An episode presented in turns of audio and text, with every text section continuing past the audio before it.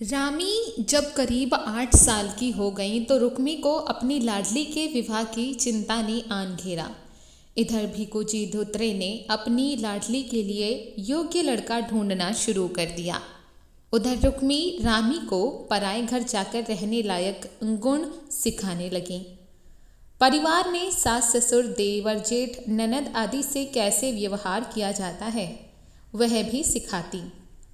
घर का काम काज किस प्रकार और पारिवारिक जिम्मेदारियाँ कैसे निभाई जाती हैं, इसका पूरा ज्ञान रुक्मी अपनी प्यारी बच्ची को देती थी चरित्र और स्वाभिमान की रक्षा करते हुए अपने परिवार का समाज में कैसे गौरव बढ़ाया जाए, इसकी शिक्षा भी रामी को दी जा रही थी।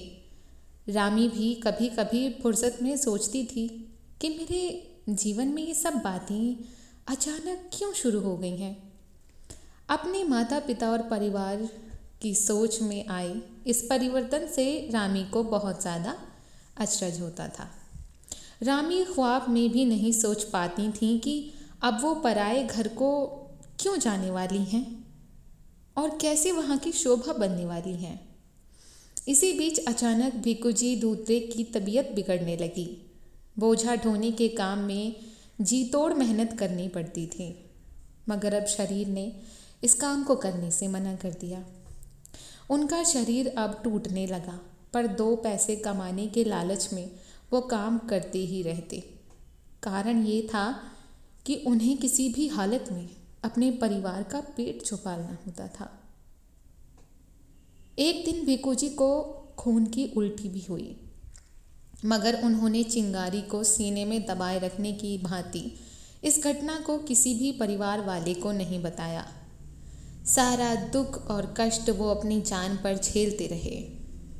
इस बीच एक अनहोनी घटना घटी कि रुक्मी भी सख्त बीमार पड़ गई और उन्होंने चारपाई पकड़ ली।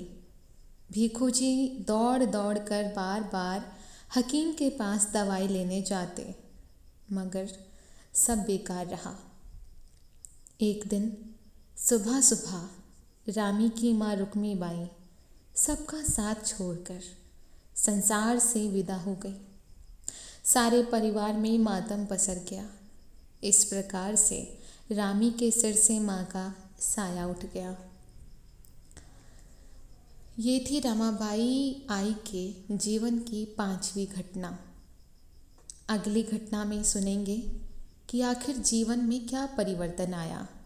तब तक के लिए आप इस चैनल को फॉलो करके आगे की कहानी भी सुन सकते हैं।